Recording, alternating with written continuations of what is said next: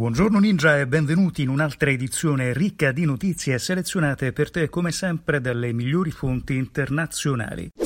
Acquisti in app, la Corea del Sud si appresta a mettere un freno a Google ed Apple. Il Parlamento di Seoul si appresta infatti a votare una legge denominata anti-Google che potrebbe impedire ai due colossi tecnologici di imporre agli sviluppatori di software di utilizzare i loro sistemi di pagamento, bloccando così anche le commissioni sugli acquisti in app. Il voto finale atteso domani, in caso di via libera, sarebbe la prima restrizione di questo tipo da parte di una grande economia. Joe Louis diventa un'azienda fintech e il brand britannico di grandi magazzini incorporerà infatti prodotti di investimento attraverso una partnership con il gestore patrimoniale digitale Nutmeg recentemente acquistato da JP Morgan. Joe Louis offrirà ai propri clienti conti di investimento generale, titoli e azioni.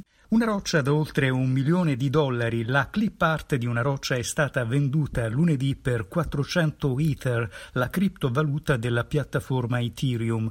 L'operazione pari a circa 1,3 milioni di dollari segna l'ultima vendita di Ether Rock, un marchio di cripto da collezione nato nel 2017 con l'obiettivo di scambiare le 100 rocce digitali emesse con NFT.